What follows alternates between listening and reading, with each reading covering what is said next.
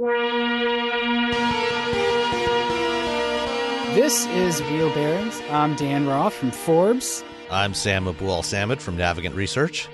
And I'm Rebecca Lindland from Rebecca Drives. And all three of us are also now from uh, car review tweets. Yes. Uh, That's right. Twitter car reviews. And Rebecca, I know that you have Rebecca Drives, um, which is kind of the same thing. So uh, Oh, Rebecca It- Drives is practically verbose compared to car review tweets. that's that's Exactly. true. it's 200 words. Car review tweets is 280 characters. It's awesome.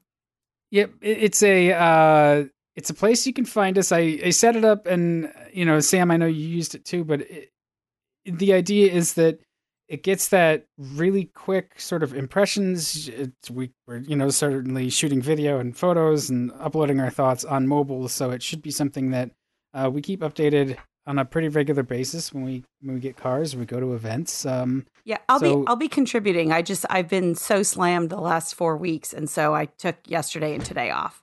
yeah, well, we'll have to get the W nine and the contract out to you so that we can make sure.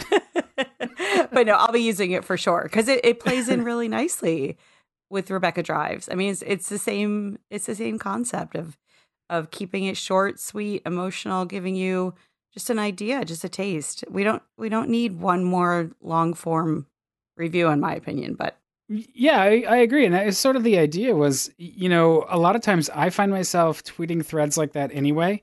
Um, Yeah. Just as we're discussing cars, so you just get that sort of, uh, it's just stream of consciousness uh thing. So anyway, if anybody's wondering about it, uh, if you haven't gone and followed it, you should follow it. It's at TWT Car Reviews. So Twit Car Reviews, and it's called Car Review Tweets, and go there and you know interact with us because we crave interaction. We're we're writers. We're behind keyboards. Sam's frozen in his dungeon right now. Um, so why don't I actually? Why don't I throw it to you, Sam? What are you driving or trying to drive, or what are you digging out of the snow? Uh, well, before it snowed, uh, I had the uh, the Volvo XC60 again, uh, the T6, uh, which I quite like. Although I'm I'm still waiting on my opportunity to get into the V60, which is that's the Volvo I, I really want is the V60. I had the V60. Yeah, I had that a couple weeks ago. It was it's nice. Uh, it's cushy and comfortable and looks good. Yeah, and you know the XC60 is is you know equally cushy and and comfortable, and uh, to my eyes at least doesn't look quite as good. Uh, you know, it's taller. I mean, it's it's a crossover version of the the same thing. It's built on that same platform. Uh, you know, and you know the the current Volvo design language I think you know looks really awesome. I've I've liked it and you know pretty much everything they've done over the last several years. Um, you know, interior, you know, as as we've discussed, you know, ad nauseum on numerous occasions, is you know is a lovely place to spend time. Uh, aside from that whole Sensus UI thing, uh, but you know, and and we don't need to beat that dead horse again.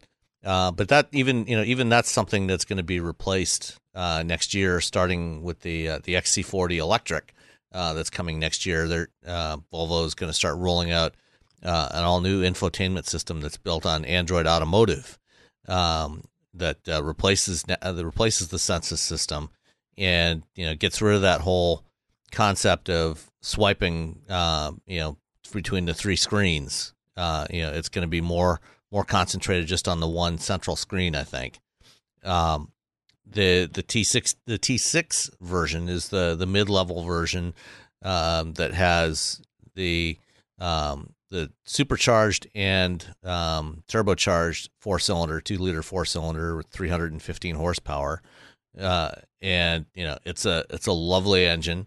Um, one of my favorite aspects of the, the XC60 is the massaging seats, which I, you know, I find to be very helpful at times, you know, especially after I've been working in the yard, raking up leaves for several hours. I Uh, like how you can control the passenger seat from Sensus, so you can surprise people. Yeah. like, I- that will- that is that is one upside of you know of having all that stuff embedded in the screen is you can you can do things like that. On the other hand, the passenger can do the same thing to the driver, which yeah, perhaps not so nice. Yeah, that's true. I will say, and I'll talk about it more in the next podcast, but I happen to have the XC40 this week, and I had to drive out to Pennsylvania, pick something up, and bring it back home, and it was seven hours in that in the car, uh, with basically like a half hour break, and I would have killed for massaging seats at about hour five because those seats were getting hard. But that's for next That's week. yeah. Well, so that's when you stop and you get some ibuprofen and you chew it, so that it just Yeah, that- that's when it you stop and gets. yeah. No, I, I, I suffer. The, the, you know, to be fair, I think there's there's not too many cars that you can do that long in the saddle, um, and and not uh have some fatigue. Maybe even with massaging, because I had um, we did Manhattan back uh in the Cadillac XT6, and even that with its nice seats, uh, after after a while, you just start to start to get sore. You get those pressure points. So yeah, exactly. I mean, it was it was it was surprisingly good. But again, I'll talk about that uh next week. I don't want to give it away. so go on, just- Sam. Tell us. yeah, more. Sam. Did it have the crystal shift knob? It did not. That's only on the high on the plug-in hybrids. So Oh, okay. the uh, the non-hybrid versions uh, still retain the the mechanical um, shift lever. You know that, that goes back and forth. So it's not even an electronic shifter. It's a, it's a mechanical one Did you uh, have that just did- goes straight forward and back. What do you? How do you feel about that one? Um, compared to the the electronic shifter that's on the plug-in hybrids, I actually prefer it. Um, Hmm. because just because I find it more consistent. Um, you know, for the the electronic ones on the Volvos, you actually have to tap it twice to go from you know to switch like to go from park to reverse or park to drive. You know, you've got to, if you tap if you tap it only once, it goes to neutral. I know. Um, and I don't like that. So I I don't gotta either. tell ya, but- I uh, when I picked up the Volvo on Friday from LaGuardia, I thought I was going to have to call somebody because I couldn't get it into drive. I was like, oh, because you were just doing it once. no, I just I didn't know that I Or- needed to like move it over, Oh, okay. And it was very annoying. And I have a very funny story that I won't tell right now about Volvos and me and gear selectors, but.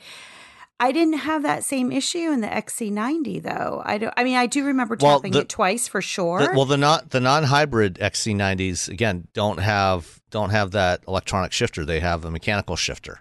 Okay, so that's why it was so much easier. Yeah, it's it's only the plug in hybrids that that but mine have was that. a plug-in hybrid. Well, uh, the 90. yes, remember Oh, because okay. somebody chewed me out Yeah. for not mentioning that. So it, it was it was definitely the XC. It was definitely the the plug-in hybrid, but maybe I just got used to it. I mean, I'm used to the XC40 now, but it definitely takes practice. It, it does, and you know, I mean, if you actually owned one and you you know you were driving it for more than a week at a time, you Of would course. certainly get you would get accustomed to all this stuff. Um, you know, being you know being a Swedish car, a premium Swedish vehicle, you know, this thing you know, of course, also has all the the kinds of things that uh, work. You know, would be handy. It would have been handy to have this week. Um, you know, when our when we got our first you know Arctic blast here in Michigan, you know, with uh, as I speak right now, I think the temperature is down to about uh, 14 or 15 degrees, and it's supposed to go down to five degrees uh, sometime during the night. We got eight inches of snow yesterday. Um, so, you know, it would have been nice to have the, the heated wiper blades with integral washers instead, you know, instead of uh, um, what I have right now. Um, but uh, this one uh, also has the, excuse me, has the uh, um, the four corner air suspension, so you can lift it, raise it up, and lower it down. You know, so, uh, and it it does you know it does give it uh, a de- definitely improved uh, ride quality. Um, there's a, a you know really nice heads up display. So you know it's overall you know Volvos modern Volvos are just they're a really wonderful place to spend time. You know when you've got to get from one place to another. You know the seats are comfortable. Um, you know just I, I like everything about it really. One thing I love is that they have uh, different levels of heat in the Mhm. seat and in the steering wheel. And I had to laugh because when I had mine on the high level and I didn't have any gloves on, it was hot. But then, of Oh, course, yeah. I realized that, like, if you have gloves on, this is going to be amazing. Yeah. uh, and you know, of course, you know you can also turn them off separately. So once your w- wheel's nice and warm, you know you can just switch that off. yes. Um, the you know the the price point on the the one I was driving, you know, because it was pretty loaded. It was the inscription model, and you know it was just shy of $66,000 uh, delivered, which is you know it's it's not That's not, not, inexpensive, deal. but you know for a premium, you know for a vehicle in this segment, you know you compare it to an Audi or BMW or Mercedes, you know um, it's it's quite competitive, and you know got decent fuel economy. You know it's 24 miles per gallon. You know for a 316 horsepower four wheel drive SUV, it's not bad at all.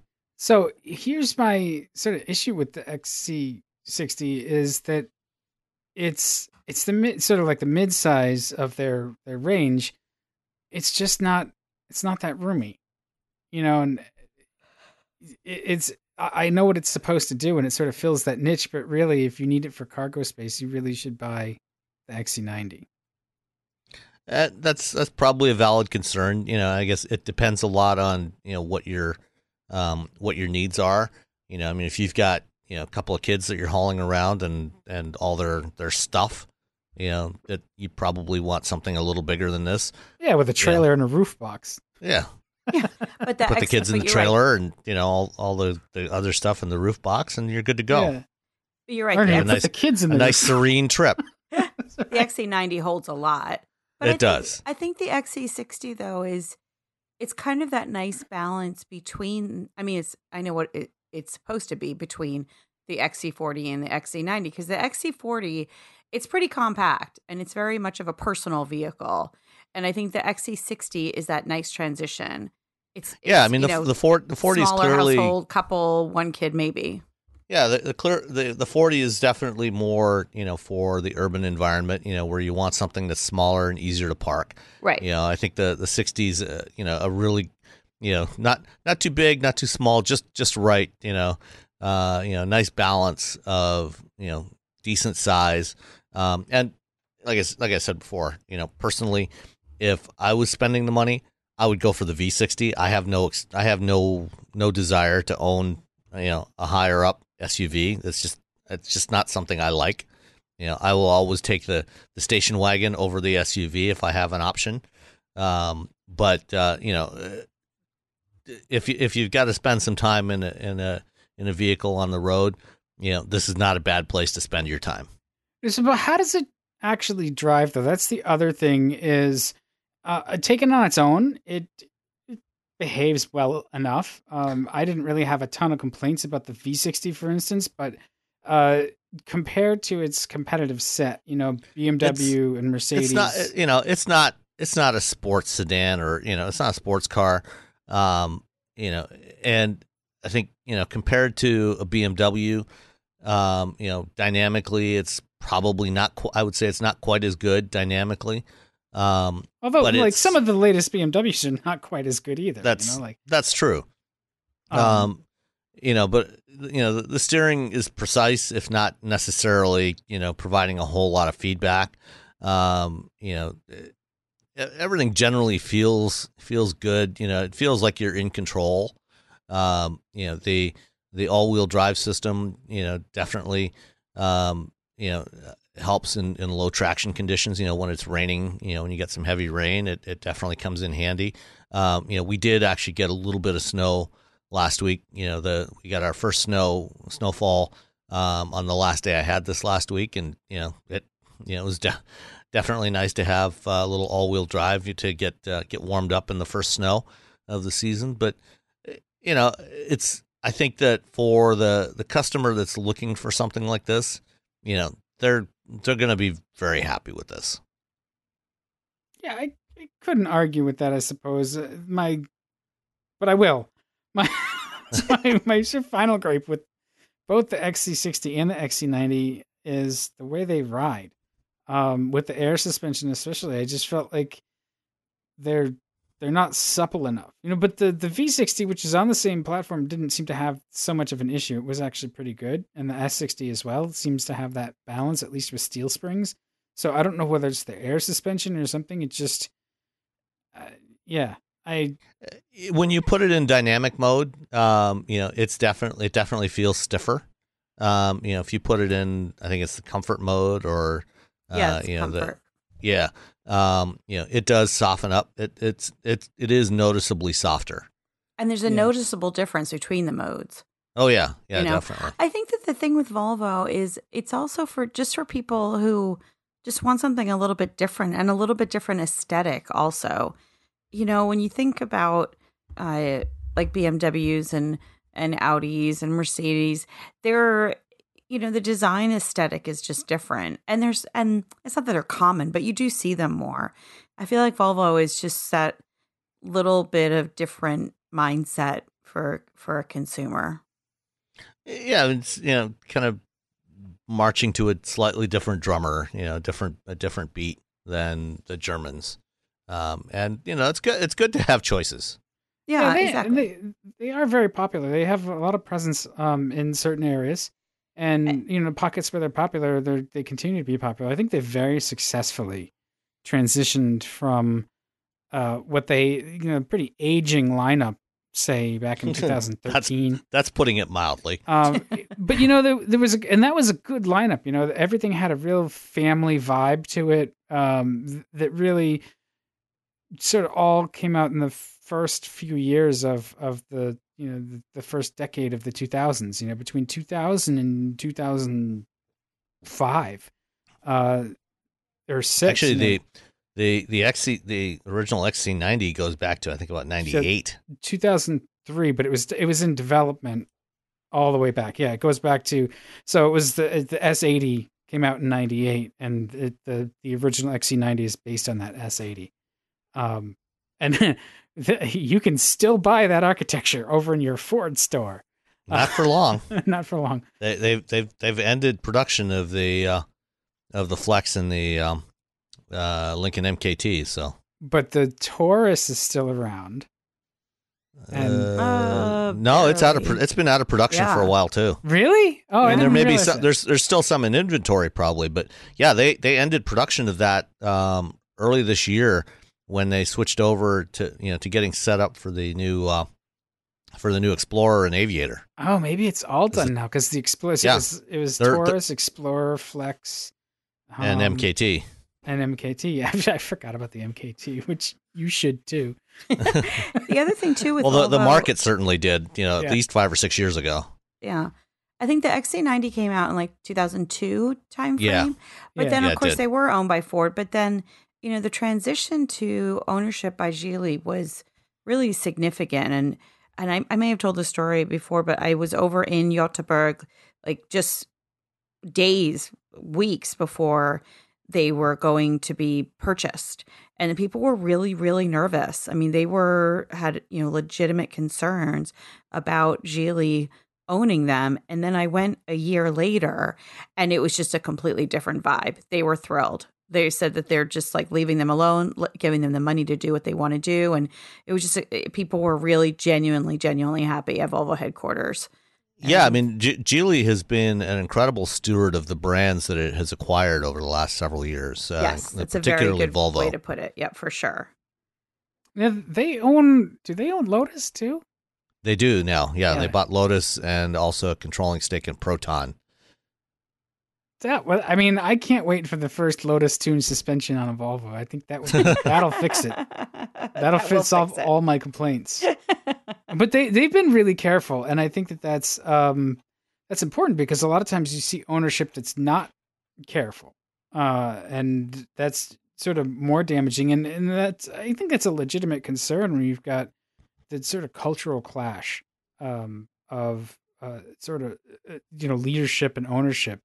Uh, we've seen or we've heard lots of comments about how you know difficult it is to to do business or to, to work for you know Hyundai and Kia, for example. Yeah, I mean, uh, if you're, you know, if you're not a Korean, uh, you know, working and you work at, at Hyundai or Kia, um, it can be, especially, uh, you know, in the executive ranks, it, it can be challenging. And even if you Uh, are korean it can be challenging That's true. it doesn't matter But uh, yeah, I mean, uh, Americans, you know, in the executive ranks at Hyundai and Kia, generally tend not to have the longest tenures. Um, although I, I, I do know a number of people who've been uh, at Hyundai of America for more than a decade now, and you know, seem to be doing quite well. So Well, we can ask John Krafcik about his time there. If we ever get Well, I mean, he he had one of the longer tenures as CEO of that brand um, in North America, um, and you know nobody else has lasted as long as he did. it was the fuel economy thing that took him out, right? He he sort of fell on his sword for that. There was some something. Mm, or maybe it was just his time to leave, and it happened. yeah, I, yeah, I, I think it was more the latter. Yeah, he, he probably wouldn't admit to it anyway. Yeah, Uh, um, all right. Well, let's move on from the XC90 or XC60, um, which is a perfect snow car. Uh, it's, you know, Rebecca, the uh, 2020 Mitsubishi Eclipse Cross also strikes me as kind of a pretty good snow car. Um, and that's probably at about least on paper. yeah. I was. Gonna, that's about the only time I'd, I'm ever going to call it like a pretty good anything car. That thing's it's fine, and that's that's about as much as you can say. It's so old, and I I don't know. I But it just came out. I respect Mitsubishi for how long they've been able to stretch that, but that car is just not not real good. It's not. And and and actually, you know, I had one back in the spring, so we may have spoken about the 2019. I definitely wrote a review about it. I but this was the 2020 version of the Eclipse Cross SEL. I has a 1.5 liter engine in it, four cylinder. Oh, that engine! I remember liking that engine a lot. Actually, I thought the engine was pretty good. Okay, maybe. I I, th- I thought it well it it it, It was it um, was better when I took it out of econ mode. Econ mode was brutal. oh okay yeah it that makes was sense just it was like it was wrapped in cotton. Like it just I was like please start moving. And it was so lethargic and listless and just this like really muffled like you put your foot on the accelerator and absolutely nothing happened. yeah see maybe maybe I don't know I'm not sure what I what I what I experienced where I was gonna say like I felt like it was a larger displacement and uh, something I don't know it felt more energetic than I thought it should for a 1.5 Well, But- so this was yeah, I mean it is turbocharged. Uh and as I said and this and the CVT you know, I struggle with CVTs anyway, but it just I mean, once I got it out of econ and I basically left it out of econ because I couldn't stand it. But you know, I like you said like I mean, I give Mitsubishi credit and I want them to do well because there's really too. good people that work there. I so that's that's what makes me feel so guilty for for I- pointing out like these are just not good cars because the look they they come and they support us. Um, they sponsor some events sometimes and stuff, and Yeah. so, like you said, they're they're good people and they try hard. And they're they're good Just- people. They really are. It's just, you know, but at the end of the day, it's always about the product, right? And so, you know, and this Mitsubishi this the the Eclipse Cross, it's the base is twenty eight thousand five ninety five for the version that I had. And then it had some different features in it that including like heated seats and some some driver assist things. And then it, it got up to like 31, 32 7 delivered. And I think that it just, you know, I remember things like I couldn't get the voice recognition to work. Like I would press it and my phone would- was attached, my phone was connected, but it gave me some random message. I can't remember now what it was. I should have recorded it. And and then it said it again and I was like, "Okay." So then of course I end up having I had to make a phone call. So then of course I end up having to use my phone not on Bluetooth uh, because I couldn't get it to work, even though it was connected. Like it was just I couldn't call, I couldn't make the phone call through voice recognition, and then I couldn't change the radio, and there's no dials because voice recognition wasn't Oh. working. And yeah, it's and it, it's got um, it's, it's you got to use the touchscreen. There are no Right, the- yes. yeah. Yeah. Yeah, is that is that Yeah. like the Rockford Fosgate branded head unit still? Ah, it was yes, exactly. Yes, Yeah. Look, looks like it has a touchpad in there too. It's- it does. Just what every car should have. that touchpad is Uh, which I. I didn't yeah so so then and then so there was so th- that was a, a bit of a memorable moment. And then as i'm driving on the merritt parkway which is a lovely two lane each direction two lane highway and i drive it a lot and there's one there's a particular bump it, but it's not like a pothole. It's like it's like two bumps in the road as if they repaired it or something and then it sort of frost heaved a little bit. And i try and avoid the bump because i know where it is but in this particular case i wasn't able to and i hit it and i swear if i had had dentures they would have come out like this was just and and and in no other car does it do this? Like, because I've hit it before. You know, it's not so huge that I'm going to make an evasive maneuver around it.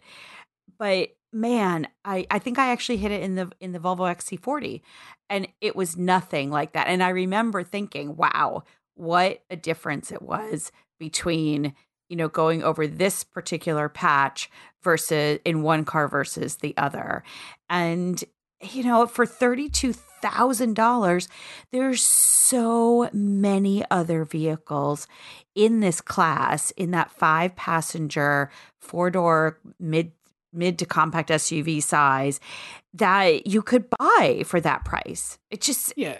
The world really is your oyster at uh, that price level. Uh, it I, is. I, I, so, I, first of all, like you've got the SEL, right? Yes. Okay, so that's that's an all-wheel drive version because there's yes. for two for I'm looking at what's available for 2020. It seems like there's a, a new two-wheel drive option, so you can actually get it probably a little uh, a uh, little cheaper than your SEL starts. So it's got to start in the 20s. Um, but e- even there, like what I found with it was when you start to compare um, features for price, it the Eclipse Cross does pretty well, like Sam said on on paper. Um, yes. You know, it has a lot of features. It has a head-up display. It, it does. It, it, checks off all the boxes. It it does, and and so I can I can understand how it makes that case for itself. Um, it's I think like you found, it's a much more primitive chassis. Yeah. than yes. um, pretty much everything else. But it, it, actually it's it's an IIHS. It okay. It, it's an IIHS top safety pick too. Yeah, so because try. well, it also like they it, do. They they yeah. really try. It has active uh, um some active safety features too. Yeah. Right? Oh, got, no, for sure. Yeah, this one has uh, uh this one had. The, and... Yeah, the lane departure warning. It had adaptive cruise, uh, heated steering wheel, heated heated front and rear seats. Uh, that that Rockford Fosgate premium sound system, and all of that for twenty one hundred dollars. A huge power right. panoramic sunroof. I mean, it should be a good value. But I think part of it too is there's just so much competition that it has to be really good. And it's not. Yeah, it, it's not as polished. Materials aren't as good, exactly. Right? Yeah. Yeah. So, yeah, so it was, you know, again, I wanted to like it. I wanted to be like, okay, good, this is great. And also, the visibility out the back is not great. It just, you know, again, I, I just struggled with it. well, it's got that funky sort of Aztek style rear window, right? Yes. Where there's a bar right across the middle of the mirror, where yep, exactly, exactly, where you want to see, exactly where you need it to go. yeah, um, yeah. So that was unfortunate. Um, I hope eventually Mitsubishi gets some new platforms because this is this is the same sort of leftovers they've been dealing with, and I, I part of it is just they don't have anything else right Do now. they have alliances? I don't know if they have. Uh, they're yeah, they're part of the Renault. The, that's right. They're part the Renault of the Nissan alliance. Of the Renault Nissan alliance. Yeah, but that I mean. I don't know. But they were also lashed too. up with Toyota with something. Too, uh, right? No, they're not. No. no, you're right. There, I forgot they were part of the Nissan Renault alliance. Okay. So yeah, hopefully better product better products are on the way because they do deserve it. You know, I think that they're um I think that they're, you know, they could be a competitive brand. I'm concerned because they're offering 0% financing for 48 months and they, and they got into wow. they got into trouble, you know, years ago with their too many zeros. I know, remember sitting down. next to Ugh. I won't I won't name any names, but I remember sitting next to a PR guy from uh, Mitsubishi and uh, saying, "Oh, hey, uh, how did that uh, zero zero zero thing work out for you?" It was like, "It was the that it was awful. It was the worst thing ever because it's like." It's like a sugar high for the brand. It temporarily juiced sales, but they were selling cars that were. But it was all, and people. it was all subprime stuff too. Yeah, and yeah. exactly, and it was people who couldn't couldn't even swing it on on the sort of most generous, somewhat predatory and abusive terms, and so the cars came back. I know. You know, no, it was it didn't help brutal. him. I will say though, he was a great guy though because he knew I had tickets to the to the LA Kings game and at the hockey match and we were in a meeting and he looked at the time and he goes, "You have to go if you're going to get there on time." Oh, that's awesome. But yeah, it's just you know I hope they don't fall down that trap, and I I hope they get some some better product. I mean, Nissan has a bunch of stuff already that they could just sort of give them. Well, and and that's what we're going to start seeing. You know, and the the you know Mitsubishi joined the alliance just two years ago. right. Um, uh, you know they were they were struggling, and and you know Nissan and Renault stepped in and took a controlling interest. And you know the next the next batch of vehicles, the next batch of new vehicles, you know, are going to be adopting you know platforms from the alliance. I mean, you know what? They can just sell Renaults with Mitsubishi badges here, and I'd be fine with that because there's so many interesting cars. um, and Very and true. probably some of it is like the forbidden fruit kind of thing. Like you just we don't have it here, but I just I, the French cars are fascinating to me. Um, and yeah, I Mitsubishi has such a history too. That's the thing that You kills could me. you, you could you could replace the Mirage with the Zoe. Yeah. I mean, just I think back like to the you know the the the nineties, sort of the Japanese bubble economy certainly helped them out, but they had the like the Diamante was just this this I The the first the first generation Diamante was actually a, quite a quite a neat vehicle. yeah exactly, and then they had the the Galant that looked very similar. They had the Yeah. all the Diamond Star cars, which were amazing. The 3000 GT, like they were on a roll, and the, let's not forget the Lancer Evo, and I don't know, they they've been an engineering sort of powerhouse for a long time. I mean, They were they were great at engines for a long time. yeah, they had that little Not, not so great on the engine. chassis side, but they were great at engines. You see that, and it's even as as sort of uh limited as we're we're saying the Eclipse Cross is, like for its limitations, it it drives well enough, if I recall. Like it, it drives okay, it drives fine. It's it's it's you don't get any surprises. It- right? it drives fine, exactly. stable. I mean, I didn't feel unsafe in it by any Right. stretch. You know, I didn't feel like I didn't have control over the vehicle or that the steering was imprecise or something. It's not a sport, you know, it's not an athletic, refined product, but right. you know, it's just uh the groan says it all. Poor poor Mitsubishi. so on a happier note, the other one that I had, Yeah, I had the Fiat 124 Spider, which of course the is Fiata. the Right, I was gonna say the Fiata. exactly the Fiata.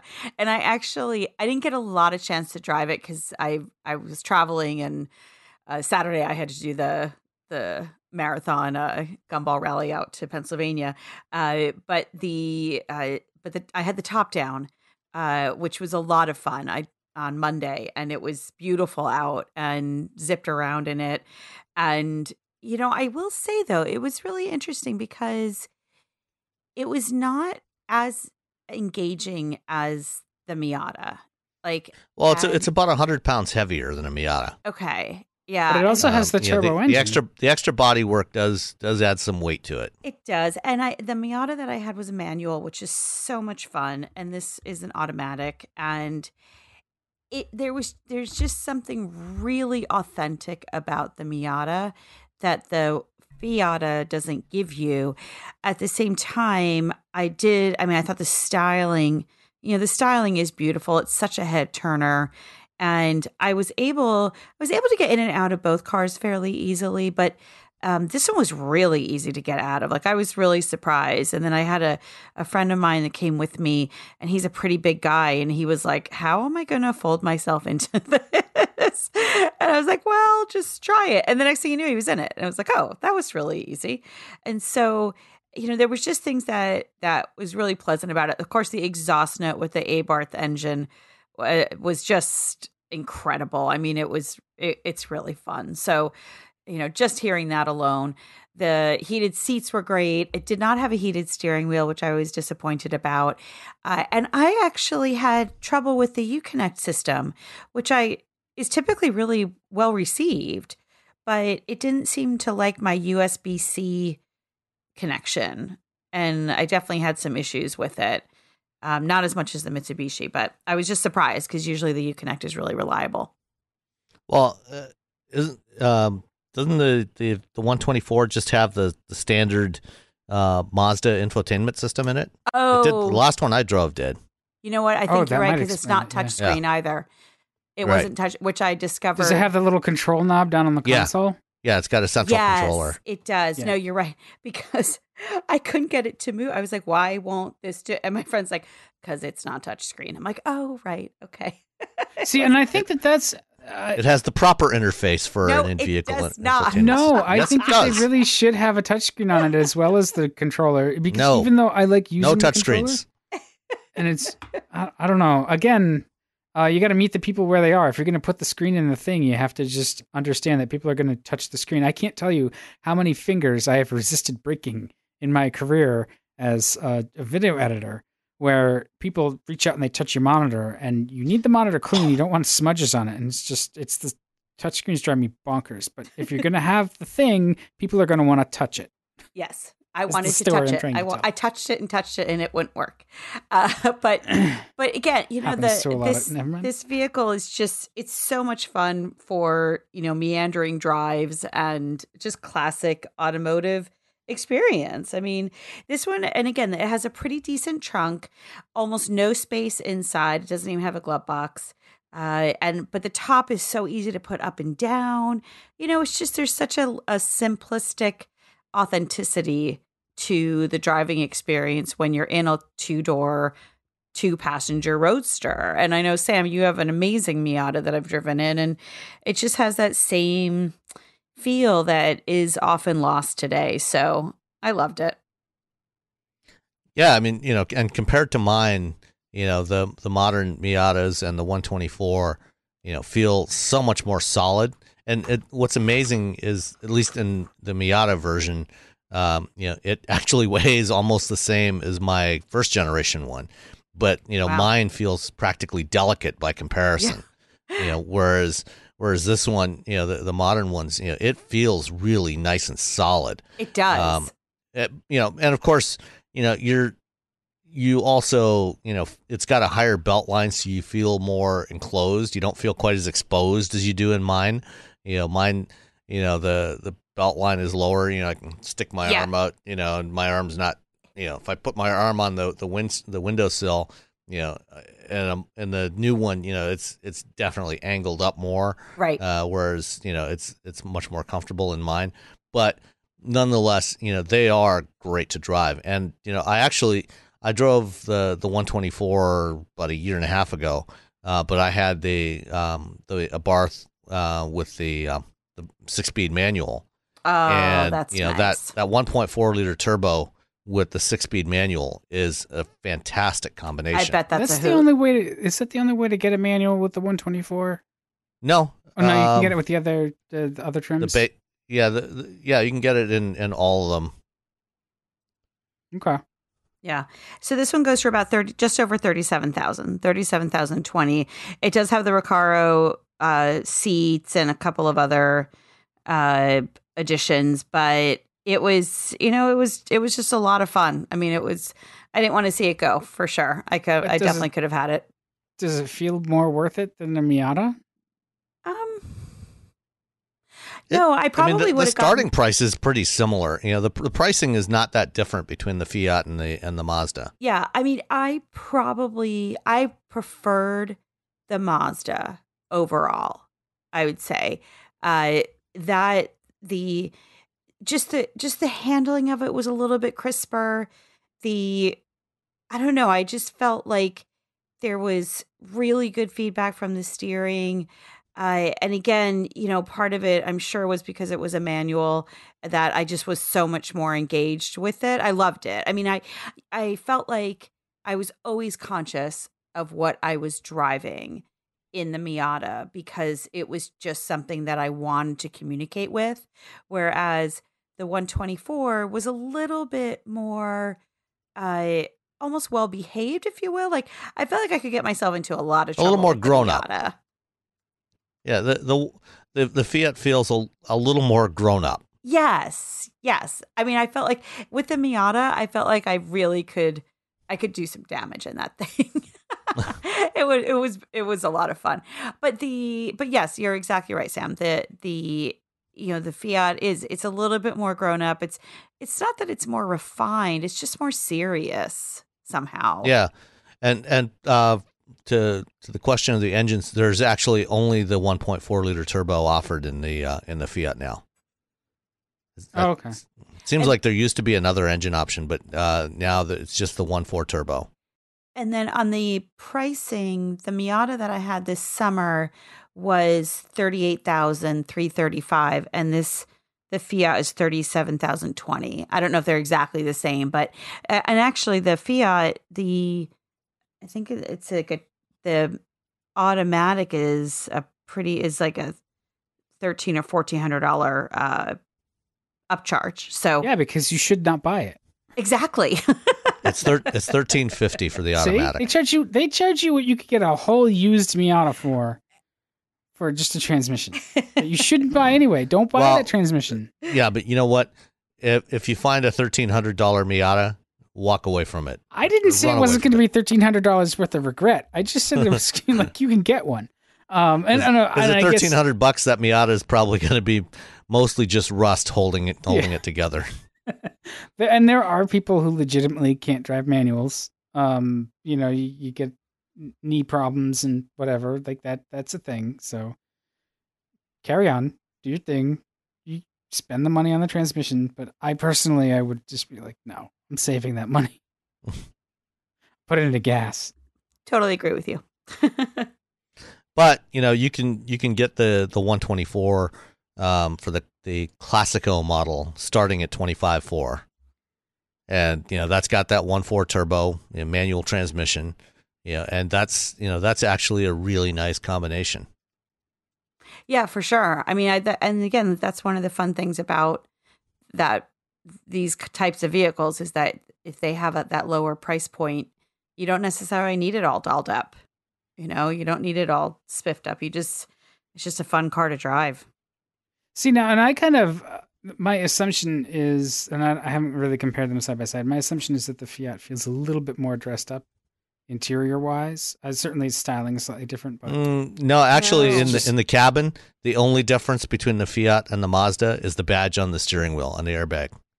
Yeah, it's a, so everything else is exactly the same, and and the the the graphic that comes up when the the infotainment starts up. You know, you get a, a Fiat a 124 uh, profile on there versus uh, the Mazda graphic that comes up. Can you get the Recaro seats and the Alcantara leather uh, suede with the Miata? Uh, I believe you can get Recaros. Okay, I don't know if I'm not. I, I didn't mention sure. it in my review, so I, and I usually would have done, but I'll look it up too and see. Uh, because the I thought the interior was was I mean certainly the seats were just beautiful, you know. So I think they did a good job overall. I, it was a lot of fun. I think when you when you compare, you can see the. I think the original Spider was uh, the 124 was styled by Michelotti, mm. and I, I, think you can you can see how much they tried to get yeah. some of that into the current car. Yeah, there, there's there's definitely cues you know of that original 124 in this in this new one. Yeah, I think they did an okay job.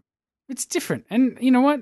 I don't care that it's a Miata. I think it's good that we have choices. Yeah. So there. Well, you, you know, uh, the the funny thing is the 124 originally was when Fiat and uh, Fiat Chrysler and and Mazda first got together for this program. This was actually supposed to be an Alfa Romeo Spider, not not a Fiat. Yes. Um, and and um, Sergio Marchionne had decreed that all Alfas would be built in Italy, and Mazda said, you know, for the kind of volume you're going to have for this thing, it makes zero sense to build it, you know, oh, to I add a second line in Italy to build it. And so they said, you know, so we've, it only makes economic sense if we build it in Japan. And so they, uh, you know, they decided, okay, fine, we'll make it a Fiat instead. It's the best Fiat there is. and it's one of the only Fiats in the states anymore. So yeah, I I mean I actually I really like the 500X too, but yeah. Um, what did you drive this right. week? I was gonna say, uh, so very much like Sam, I was tooling around a premium compact. Well, it seems Sam's wasn't compact, but I had the the 2020 Ford Escape Titanium. This is my first experience with the new Escape, which is this is the third generation, so it's the only way you're going to get. It's get. actually fourth generation. is it fourth? How's it fourth Yeah. generation? You had two generations of the first one, one generation of the second. Well, Or- the, I mean, th- you know, technically Oh, okay. the second there was that second generation that launched in 2009. or something. Yeah, so Yeah, that that, I, that was a really heavy mid-cycle refresh to me. Yeah, I I, mean, it was the same. same. It was the same basic platform, but uh, you know, it, uh, all, you know, all the bodywork all the interior was completely redone. I and so that I loved that generation. The second uh, gen, Yeah. I, it was just such a friendly, little honest little crossover. And with the three liter V6, it was plenty of, you know, had plenty of power. It- they made a hybrid version of it. It, it drove really well because it was a Mazda. Uh, it's just like, I, there was very little to complain about. I think they Ford really nailed it. And then when they went to the the outgoing Escape, the one that that- so the 2019 is is the one that replaced that the the one that I was just speaking rapturously about, and I just never warmed up to it. It just felt clunky on its feet. It ah, it didn't. It was bigger, but it didn't feel bigger. It uh it drove more bland. I, you know, some of that's probably just rose-colored glasses. I just I didn't like the styling. I didn't just it never it never warmed the recesses of my heart like that other escape. And so i really wanted to try this latest generation. So i'll I, I, i'll agree with you. I'll say it's the fourth generation.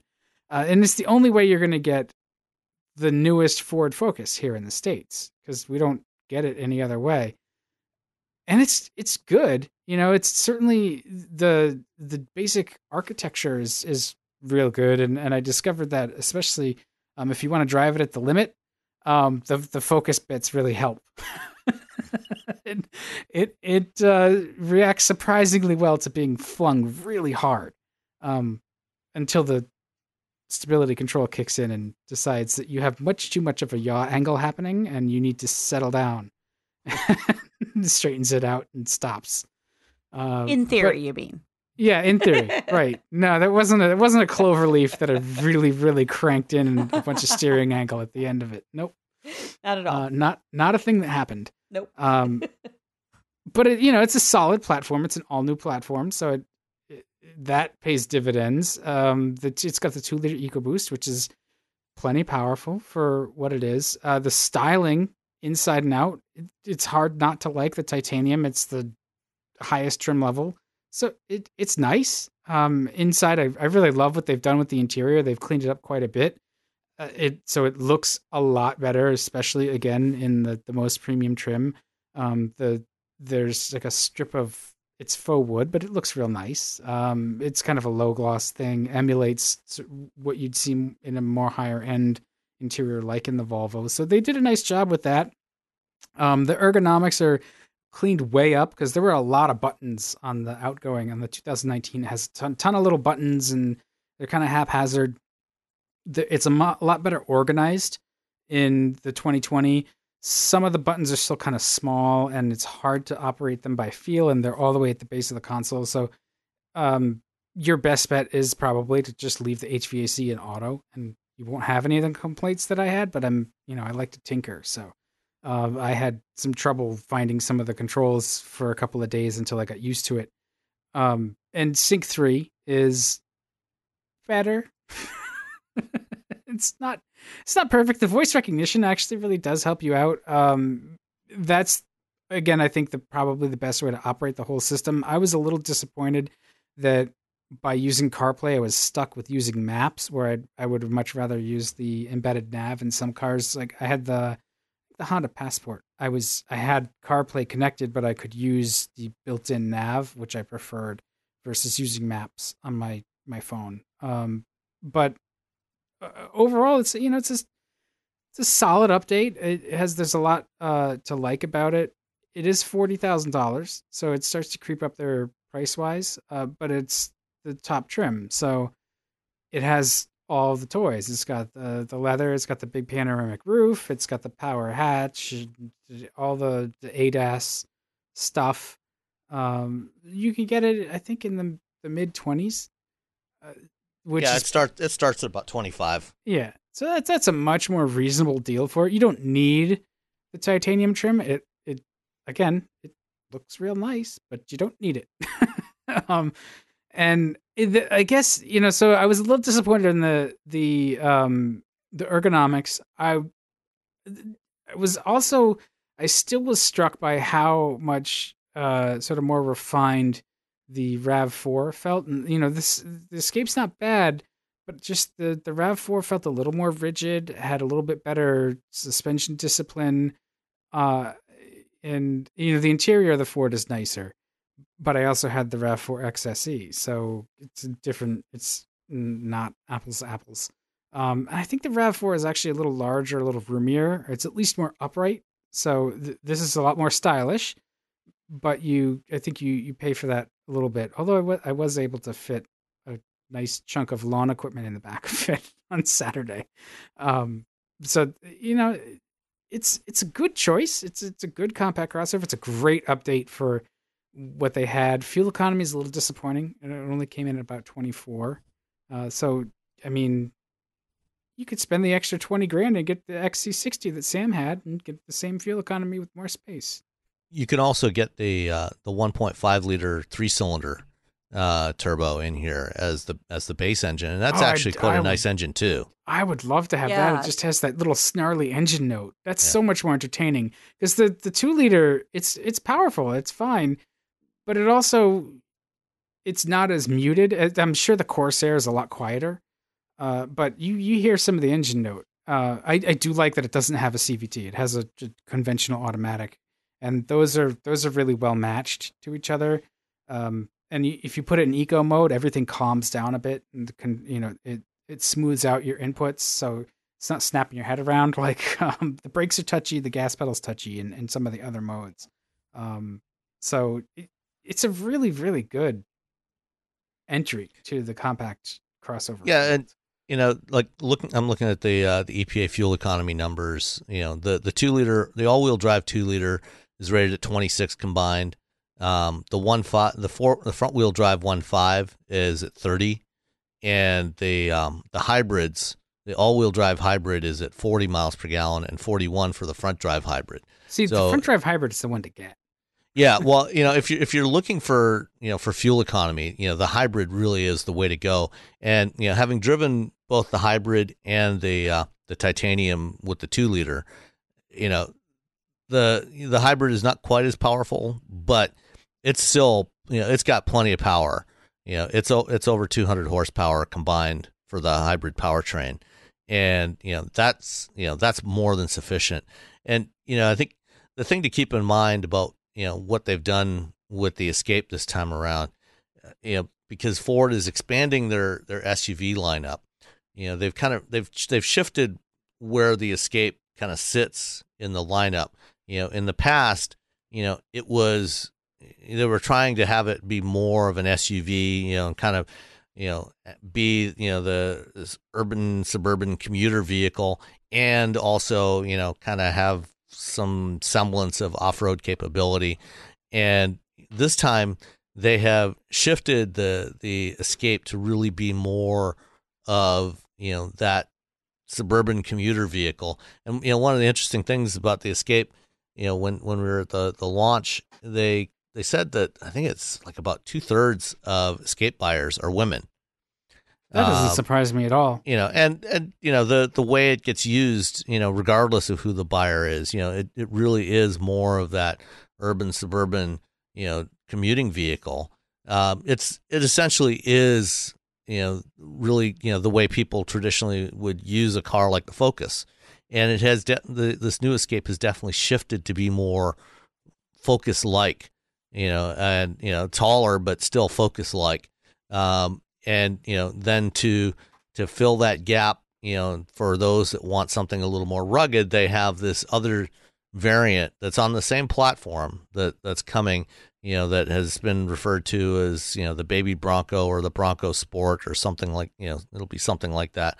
Um you know that's coming yeah that, that's coming in the spring and that's going to be targeted more you know as a rugged off-road vehicle you know so think of it more like um you know like a cherokee trailhawk type of vehicle okay you know, so uh, I, I, do that too yeah, yeah. I, I think that the key for the escape it seems is that when it's at its most pure, when they just own what it is, it's it's better. You know, I liked it the most when it was a trucklet. You know, and and now I like it more now when it's like you said, sort of embracing fully that role as a urban commuter, just what you would use a focus for, but in, in crossover form because people want crossovers. Versus what is you know the 2019 is a little confused. It's kind of in between. It doesn't doesn't quite know, and it does it doesn't do either as well as you know this one does, being a, a, a crossover, and the old one did at being a little truck. So yeah, yeah, and you know what one of the things I, I really do like about this new one, uh, you know, is that they have you know they've done things like lowered the belt line. You know, the visibility out of this one is so much better than in the old one.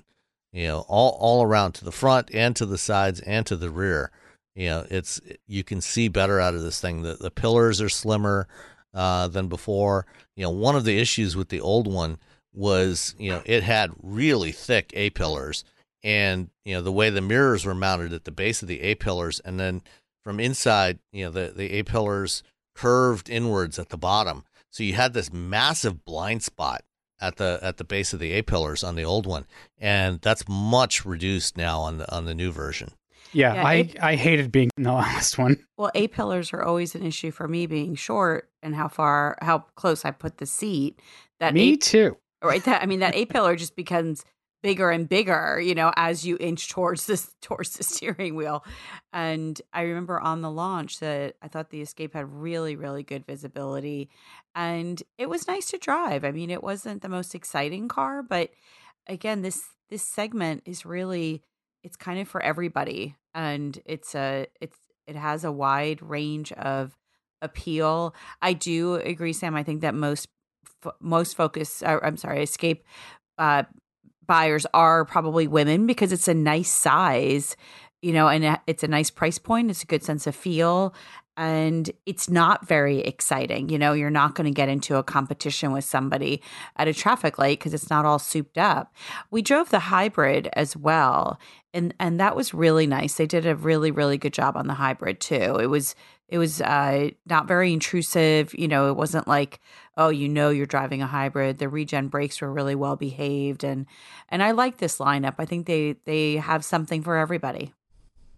Uh, yeah, yeah. And, you know the interesting thing they've done in you know in the lineup now is you know if you look at it, you know you've got the base S model, the SE, and then there's the hybrid. The first hybrid trim level is the SE Sport Hybrid.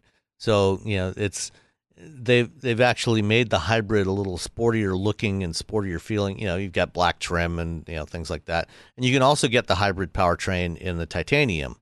But um, you know that mid level one, you know that's kind of the heart of the market and Ford's actually, you know, projecting you know pretty significant, excuse me, pretty significant take rate for hybrids uh, in this new generation. Yeah, well, and there's no reason. In some ways, there's no reason not to buy buy it. You know, it starts at twenty eight two for the hybrid, and as you say, it's a sport edition, so it's you know it's engaging. It's an engaging drive. And mm-hmm. if you you know have the opportunity to get access to an HOV lane, you're certainly going to get better fuel economy. And there's not. Do you get the tax break? Can you still get the tax break? No. No. No. Not, uh, you will be able to get a tax break with the plug-in when that arrives in the spring. So there's also a plug-in hybrid version coming in the spring. Right, but some municipalities will still let a hybrid into the HOV lane. You know, depend- not in California. Not in California. That's why I said some. Yeah. You know, you know what? You just need a printer, right? You need a printer, and you can print out one of those stickers, and you can Put it on the cut. But anyway, okay. before, before do that in goes, California, you're looking at a pretty hefty fine. Yes, that's true. uh, but no, I think to the brig. I think the escape. It's they've they've done it. They have a, a nice range for for somebody, and I would definitely consider the hybrid. I, I I think it's worth considering. I do still feel like the RAV4 is impressively updated as well, and I think that's.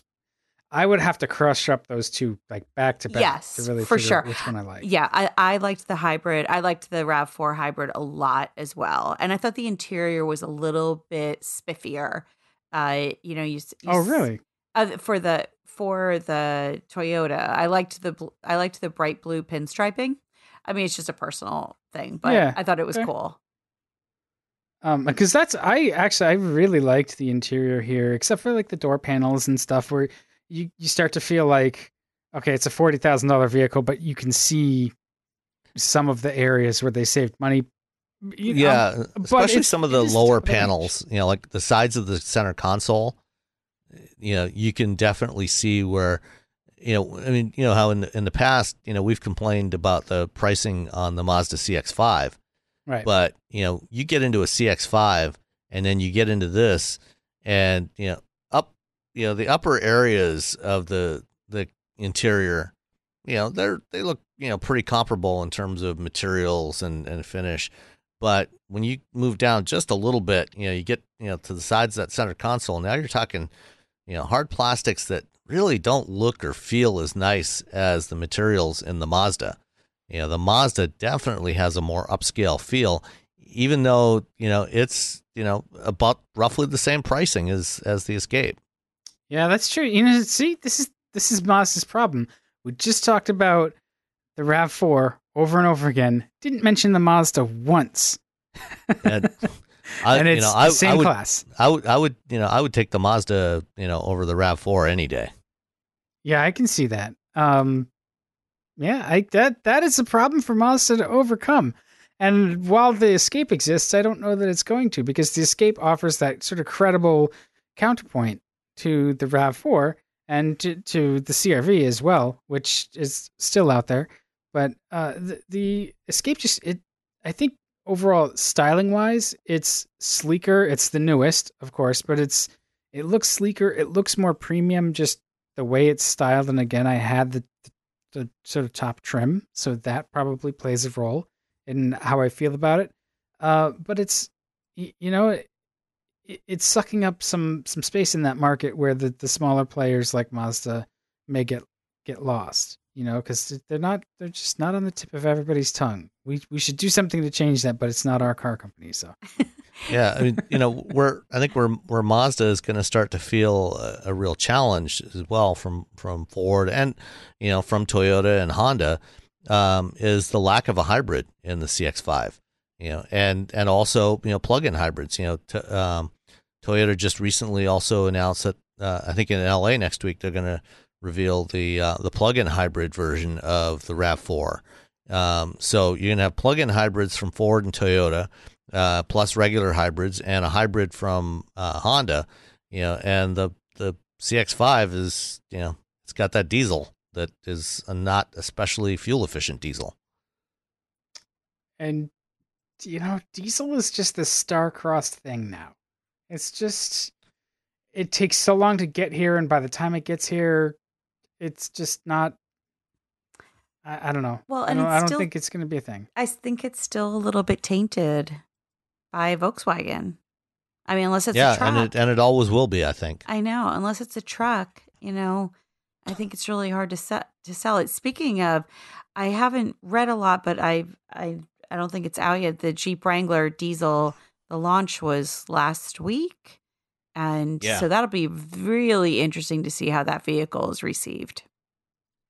So Yeah, I far, mean- I think I've seen chatter that it's been it's people reviewers like it. It's just expensive. Yes, that was my Well, impression. Wranglers are expensive, yeah, exactly. Right. but Wrangler you know, diesels you, you'll- next year, you know, in 2020, there's also going to be a plug-in hybrid Wrangler. So, you know, that gives you know yet another option there. that just seems wrong. I don't know why. I just I don't know. Okay, I did. You know what? Embrace it. I It'll know. be great. You know, I know. th- think about it, you know you're you're out in the in the outdoors in the the wild frontier you know what could actually you know what could make more sense than you know if you've got a, a plug-in hybrid wrangler with you know say 25 miles of, of electric range you know you could be driving silently through the through the canyons and over the boulders, you know, just on electric power alone. Well, I think what what would actually make more sense is if you save the electric power in the battery pack so that you can, you know, heat your campfire or something. you know, get some electricity out there. That's what I would rather do with that battery in a Wrangler. Everybody needs to blow dry while they're camping. I no, I, understand. I want like a, a space heater. oh, a space heater. Yeah, that's why you have the Yes. fire. Not not in a tent, you don't. No, well, that's why you get one of those army surplus mummy bags. Yeah, my idea of camping is a three star hotel. So no. Okay.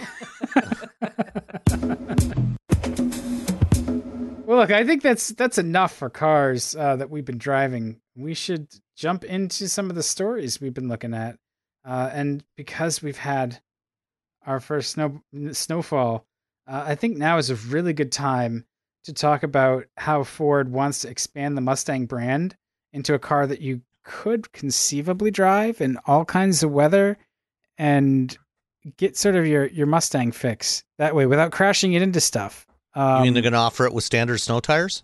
no, they're they're gonna make basically an electric crossover that's Mustang inspired. And we, Sam, you you actually have the most knowledge of all of us, mo- most the- of which I can't share yet. right. because that's that's under embargo until Sunday.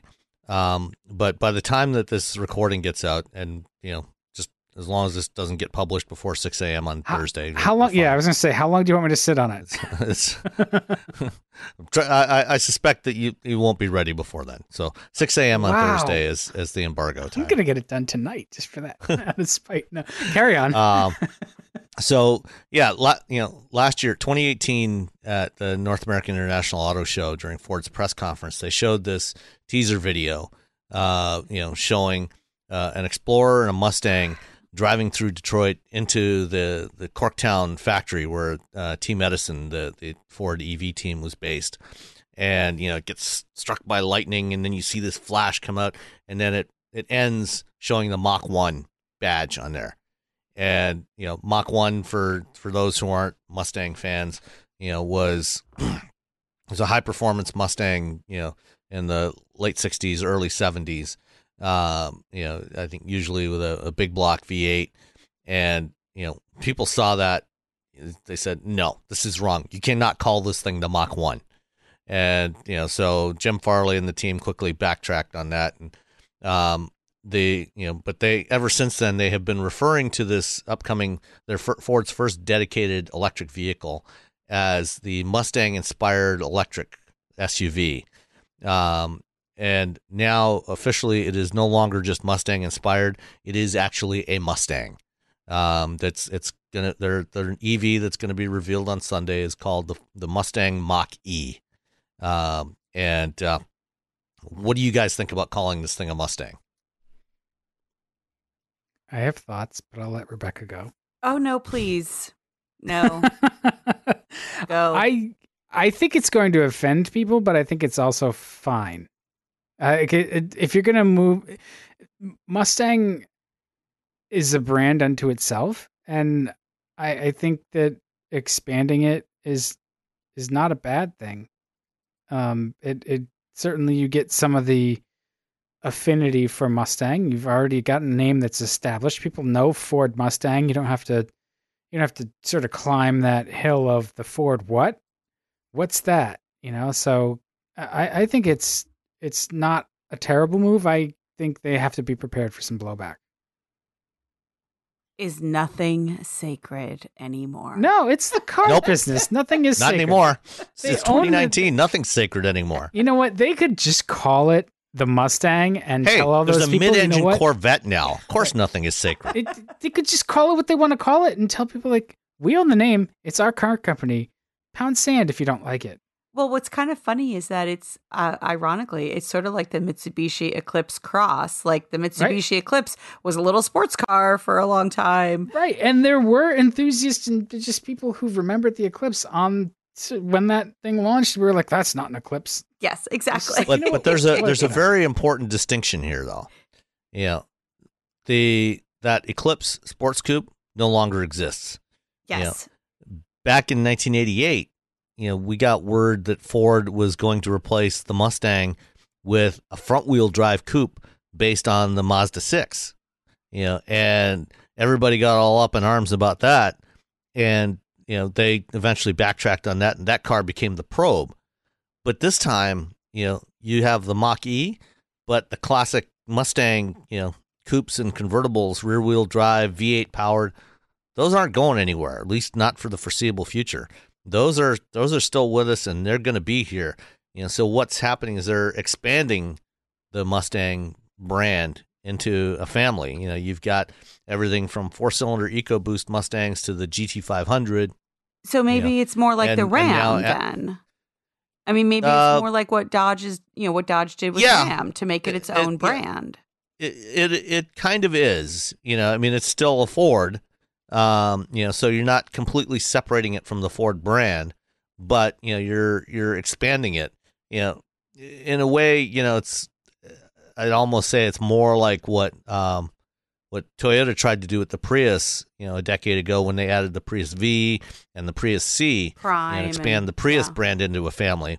Um, this is you know a little bit different, you know, um, but you know, and like I said, I, I can't discuss details yet of the, of the Mach E, but I think that this will be a much better fit, you know, as a Mustang than you know than maybe some of the previous things. You know, compared to you know if they had called the Probe, if they had gone with their original plan for the Probe to be a Mustang, to be a replacement for Mustang, you know, that would have been, uh, I think, ultimately the death knell for Mustang. Um, but you know, because you're still retaining, you know, what Mustang is, and you're extending it into a new area, um, both with electric and a crossover. Um, you know, I think that there's some interesting potential here. You know, and yeah, I mean, I think you know a lot of Mustang traditionalists are are not going to be happy, but you know, they're still going to have Mustangs to buy. You know, so it's gonna- I see. Here's the thing. I think the guys, er, I say guys, but I think the I, I feel like the people who are those Mustang traditionalists. mostly guys. Right, t- I yes, probably predominantly. Yes, mostly But the- guys. those people who are going to be displeased that the Mustang name uh, is being expanded to a model that's not typically a Mustang, um, they're sort of they're the the end of the curve, if you will. Um, those are people who are going to be dropping out of the market sooner than those who, and, and you know they're let's let's face it, they're getting old. yeah, right. Um, they're, they're like me. They're getting old. They're, they're Yeah, old but- school.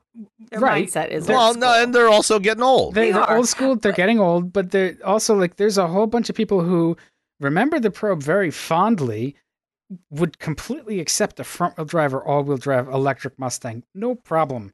Uh, and those are people who are in it, it already in or coming into the peak of their purchasing power. Ford's pretty smart to to go find them with the product. Uh, and you know the Mustang isn't what it started off as anyway. It hasn't been since the last of the SN95 cars in 2004. You know when that that was the last Mustang that was based on an, a sort of economy car, uh, you know, high volume car platform with big engines and affordable, much not it's still affordable, but you know, much lower price and sort of not as pure a sports car. Since the S197 it, in 2005, it is cons- it, it's on its own platform. There's a lot of parts sharing. I get it to, to keep the cost down, but it has mu- become much more of a legitimate sports car than it ever was before. Uh, and so it's not what it was already. So just yeah, I. I mean, I understand that. I, I think, I think it's first of all, I, I see where it could be smart. You, you don't have to build a brand, right? Everyone knows.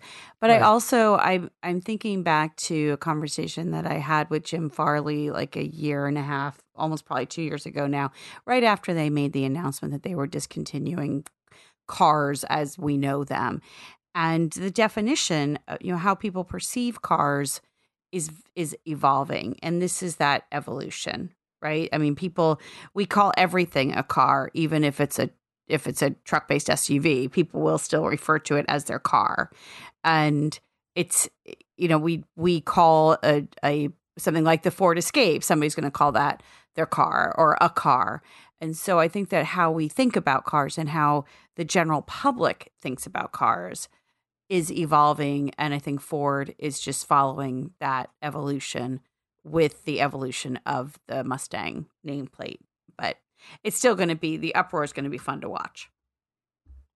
Oh yeah, it's it's going to be a very interesting week. you know, they complained about the four door Charger, like, oh, that's not a Charger, and then they bought all of them over and over and over again for the last fifteen years or however. Of course, long they're going to buy them. Thing. It's just, just like, I, it's not it's not going to be a problem. I think Ford probably is going to be able to sell these. I hope. And what, what do we know what it's going to be priced at? Can we talk about it? No, N- No and no. Okay. no, yeah, but no, no, no, and no. We can't talk about it, and and we don't know anyway. Even if if we could talk about it, Okay. they haven't said. Okay. But but you know, keep keep this in mind. You know that the the idea of different form factors for the Mustang is not at all new. Yeah, I mean, going back to nineteen, you know, when when I was working, you know, when I was still working in in Ford Communications back in uh, 2013, you know, I worked on the press materials for the the 50th anniversary of Mustang and the uh, the 2015 car. Um, you know, I spent a lot of time in the archives, digging through the archives and finding, you know, images of you know some of the design concepts over the years, especially from the early years, and you know, going back to 1963, you know, 62, 63, when they were developing the original Mustang, you know, there were design concepts, there were clay models and and mock-ups back in 1963 of Mustang station wagons and Mustang sedans um, you know, based on that that first generation design. So, you know, the idea of trying something new with Mustang, you know, goes right back to the very beginning of this of this thing. Uh, so it's it's not at all a new new idea. Well, it actually sounds more like they had planned on having multiple body styles for the Mustang. They did, yeah. They, they they or they certainly they certainly gave it serious consideration. You know, they never they never got around to producing it. But even you know over the years, you know, we went through. You had the notchback coupes, you had the fastbacks, you had the uh, convertibles. You know, there were the hatchbacks through the you know Mustang two and and uh, you know the Fox body era. So you know we went through a lot of different iterations of Mustang over the years. Yeah, I think And the- and look let's let's look at it this way. At least it's not a Pinto. right. I That's a pretty low bar. well, I just, I just, and I just love the whole I, I like. think you know. I think I think people are actually going to be really pleasantly surprised with this thing when they see the details on it. Yeah, I really, I want to check it out. I think it's, it's gonna be great, and it's gonna be different, and that's okay. Get, get over, get over your clinging to the past. Come on, move on. And you know, if you want Ford to keep building, you know, traditional Mustangs, go out and buy them. yeah, Buy more of them. If you buy them, they will build them. yeah, You know, the Ford, you know, company automakers stop building stuff when people stop buying them. If as long as people want to pay the money, they'll build it. Which is, you know, what astounds me is that we can vocally con them into bringing stuff here uh, by saying we'll buy it, like the Chevrolet SS, for example, and then we just don't buy it. Or the Cadillac CTS-V Sport Sport Wagon. Yeah, exactly. It's like we we were vocal enough to make it seem like there was a sales case, and then no. Let's move on. Um, Sam, we you put in here uh, de-icing of a Raptor because we saw it uh, very briefly. There was an Autoblog post, and uh, the Berlin police don't mess around uh, if you park No. the Raptor in the wrong place. Yeah, well, you know, we we've seen various um, you know reports over the la- particularly over the last year or so of of uh, people with you know big pickup trucks, especially big diesel pickup trucks, you know, parking them in front of EV charging stations, you know, just to be just to be assholes. Um, and uh, you know, the the latest iteration of this was somebody in Germany with a, of an F one fifty Raptor, and you know, um, I can only imagine that um, this, you know, usually when you see vehicles like this in Germany, um, they typically are being driven by members of the U.S. Armed Forces uh, that are stationed in Germany because they don't, generally don't sell very many of these to German natives. But um, you know, in this particular case, you know, somebody parked a Raptor in front of an EV charging station, so uh, a tow truck was called, and uh, this tow truck uh, happened to have a crane on it. And they literally lifted up the, the Raptor and put it on a flatbed and took it away. I think that's excellent. And the uh, aerial uh, shots are pretty cool of it on Twitter. Yeah. Did, yeah. So do you guys understand like why why people feel the need to park their pickups in front of EV charging stations? Like, don't, don't you have better things to do with your time? Apparently not. Is We're really going to get into the motivations of what people do here. I, I don't know. I don't know. Like, and I, I can't say here in like super liberal New England, I've seen it. I, I don't know if this is something that like I should keep an eye out for, or maybe only. No, but traveling. it definitely have. I mean, I think it happens a lot more, and this may be stereotypical, but in the South, I think it definitely happens a lot more. Pro, uh, probably, but you know, then again, and you know, talked about this before.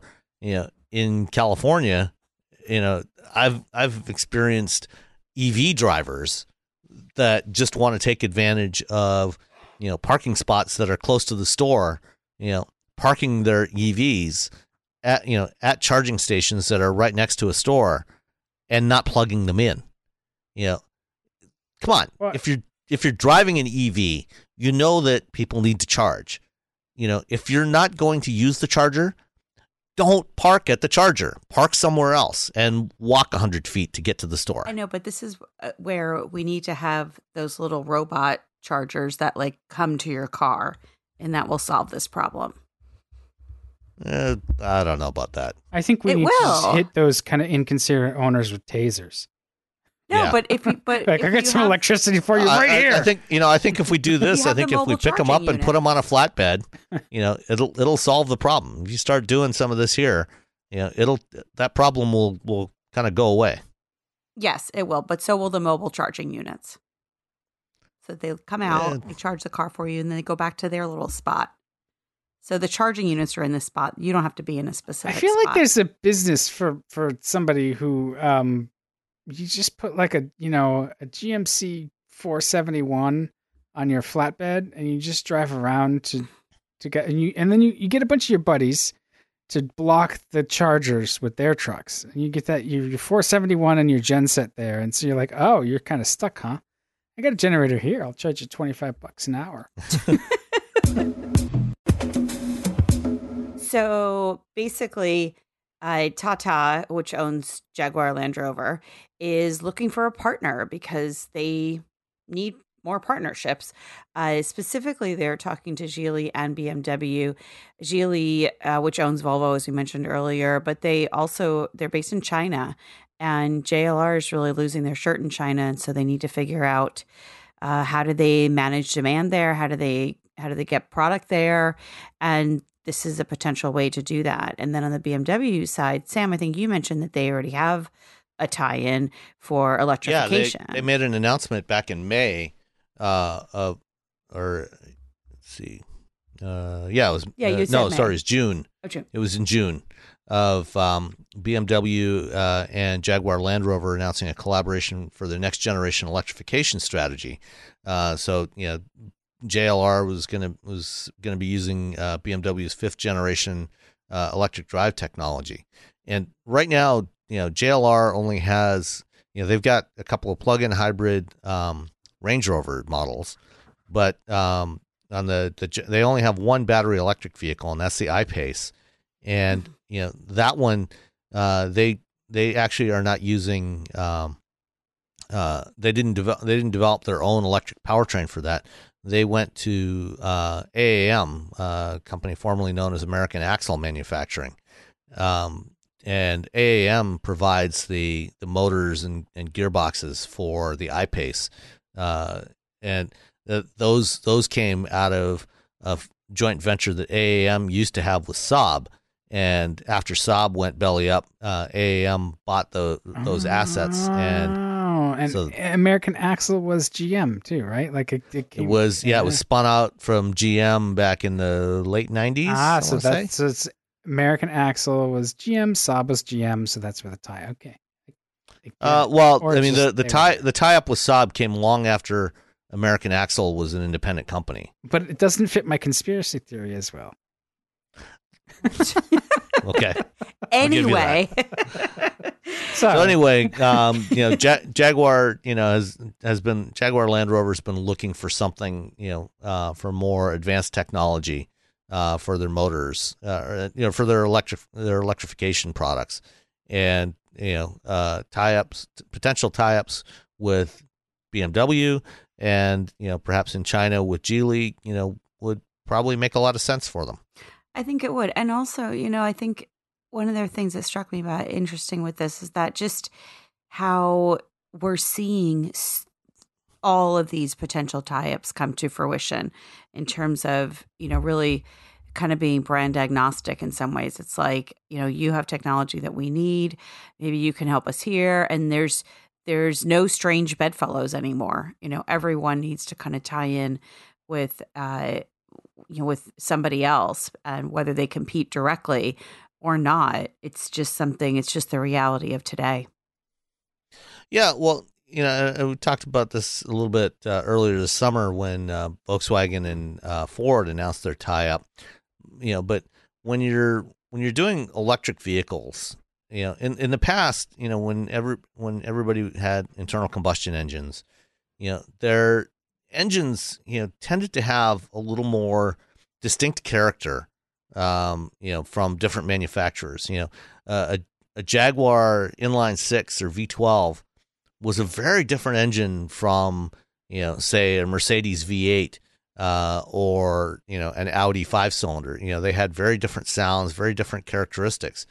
But as you move into electrification, those a lot of those characteristics fall by the wayside, and you know when you drive one EV, you know it really doesn't feel all that different from another EV.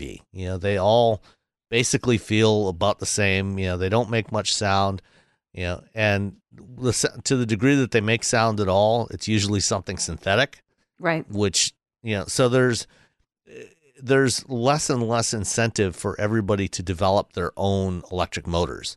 Know, and and also and the same thing goes for batteries. And you know, especially when EVs are still comparatively hard to sell. You know, there's there's still a tiny segment of the market. Um, you know, getting getting to economies of scale is really hard, and so you know, for manufacturers to tie up and share uh, components, you know, and share the the development costs, you know, for parts that don't make their vehicles, you know, distinctly different from each other, makes a lot of sense. no it does. I mean the way that you're going to differentiate yourself isn't necessarily with your exhaust note anymore or isn't with your powertrain technology. It's it's a different propulsion system and, and it's a different emotional experience as well. So it does. I mean you if you can have the ability to to to spend the money and the and the time and and, and budget on the interior on the exterior on the visual parts because that's at the end is what's going to count in you know 10 or 15 years when people aren't really driving as much anymore There's a totally missed opportunity too, where you can pipe those engine sounds in. You can buy them like ringtones. Come on, you could Yeah. sell it. Hey, um, actually, that is not at all a missed opportunity. That is that is starting to happen. Porsche, for example, is offering uh, some optional different uh, sounds for the Taycan. Oh, that's so Porsche. We took it away, but we'll charge you And- extra and- to put it back. oh, and boy, are they charging you extra! I think it's like five hundred bucks. Oh man, that's yeah. But that I and so there's that. That that's part of how you make it distinctive. But I think what we're seeing too is that we're we're at an early stage of this uh new motor, this new propulsion technology, sort of trying to go mainstream, and uh, just like we we had back in say the, the teens, twenties, and thirties with internal combustion engines, you there were a lot of manufacturers that didn't build their own engines or transmissions. You know, they bought engines from Continental uh, or you know Lycoming or you know some other manufacturer, and they they bought other components and they assembled them. You know, there were a lot of assembled marques that didn't didn't make it uh, past the 30s with the economic downturn. Um, so we're going to see a, a, bunch of startups and a bunch of consolidation, and the the, the motors and you know, propulsion technology may get shared. There may be uh, sort of independent motor companies, but then the, you'll see that consolidation start to happen. Uh, the, the companies that are going to stick around are going to stick, and they they may well turn back to making everything in house, like GM does with its own engines, and and uh, Ford does with its own, right? Like, and their technology is going to have its own sort of secret sauce. Like certainly Tesla makes its own motors, and they do things differently than other motor manufacturers, and they get more efficiency out of out of the way they do it um, versus the way somebody else does it. So I, th- I think it'll shake out eventually. We'll see. In time. Time will tell. It'll just be very yeah. tumultuous in the meantime. yeah. Yeah. All right. Why don't we finish up with a couple of uh, listener uh, questions? All right. That sounds good to me. Um, All right. We had we had what did we have? We had one via email and one via uh, Twitter. So yeah. So uh, in email the other day, we got one from uh, Peter Fagel uh, in Germany who asked uh, Since we live in the times with the most expensive four bangers, including hybrids, I, ever, I have two questions. First, am I right that the most expensive four banger, base price at least, is the Alfa Romeo 4C um, at 67,150 US dollars? And two, why is only a four cylinder called a banger? Uh, kind regards, Peter from Bavaria in Germany. Okay. All right. So I'll I'll take the first part of that as far as the the pricing goes. Um, it's uh, it's actually uh, not the uh, the Alfa 4C. Um, it's believe it or not, uh, it's a Porsche.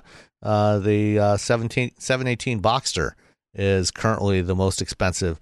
Um, it wasn't always, in fact, you know, fairly recently, uh, it was not even. Uh, it wasn't the most expensive.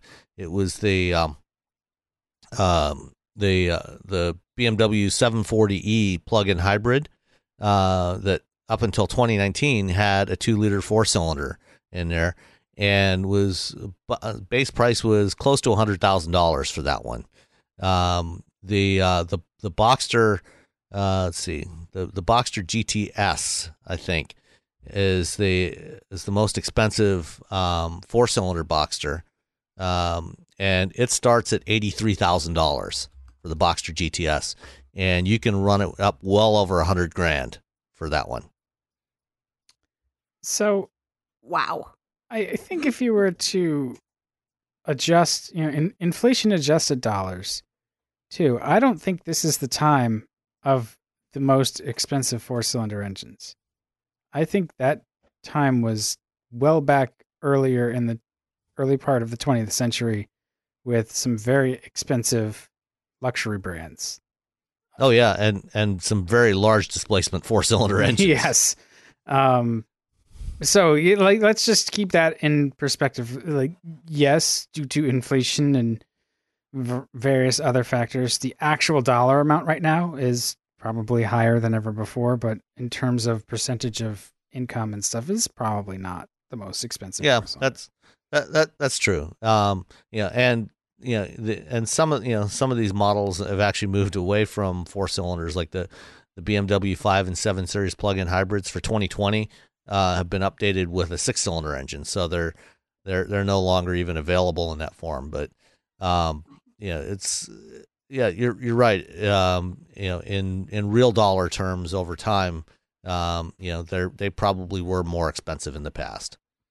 So you want to you want to handle the four banger question? Uh, sure. I will also point out that while four bangers seem like you know the only engine that we say banger, um, people commonly call one cylinder motorcycles thumpers. So I think it's just there's a it's a, just a colloquial sort of understanding, but I think um, four cylinders have that banger attached to it because they're not the most inherently smooth engine, especially an inline four, because you've got you know two sets of pistons. So At any point while it's running, uh, two of them are going to be up, two of them are going to be down. That's a lot of mass, and it just it makes them bounce vertically. Uh, whereas you, a six cylinder is very nicely balanced. There's there's there's more mass, obviously, but the the mass is is better spread out, so it's just inherently balanced. So it, they don't they don't shake like that. Or a four cylinder always has a little bit of a shake in it. Um, and and so I think that that roughness is how they got that reputation. And now we're in this age of very smooth four cylinders, which we d- didn't have back in the day when you know sixes and eights were a lot more common. The four cylinder felt a lot more agricultural because uh, it was you know that's a tractor engine. my you know my Farmall Cub has a nice four cylinder, not not my you know my Tempest or whatever. Um. So yeah, there's a the at least in an inline and a flat four because the mass is arranged differently. Um, what is that? A second order? Uh, s- Yeah, it's a second order imbalance. s- that that's it's not there. Um, but for whatever reason, I never feel like a uh, a flat four is really any kind of more luxuriously smooth. It it has a different engine note to me, and that's about all. I don't know. They don't feel any smoother. All right. The uh, did did you have any comments on that, Rebecca? I'm good. Okay. All right. I'll I'll let you uh, field this next one from uh, from Twitter from uh, William Maley. Was there ever a news story or rumor that you first thought was a good idea, but then going the opposite direction the more you thought about it? And he, he offered the example of Skoda coming to the U.S. Yeah. Yeah. Uh you know, I had I I saw this earlier and I was trying to think of them and one of the things I thought of was, you know, maybe naming a car after a founder's son, but that seemed like a bad idea.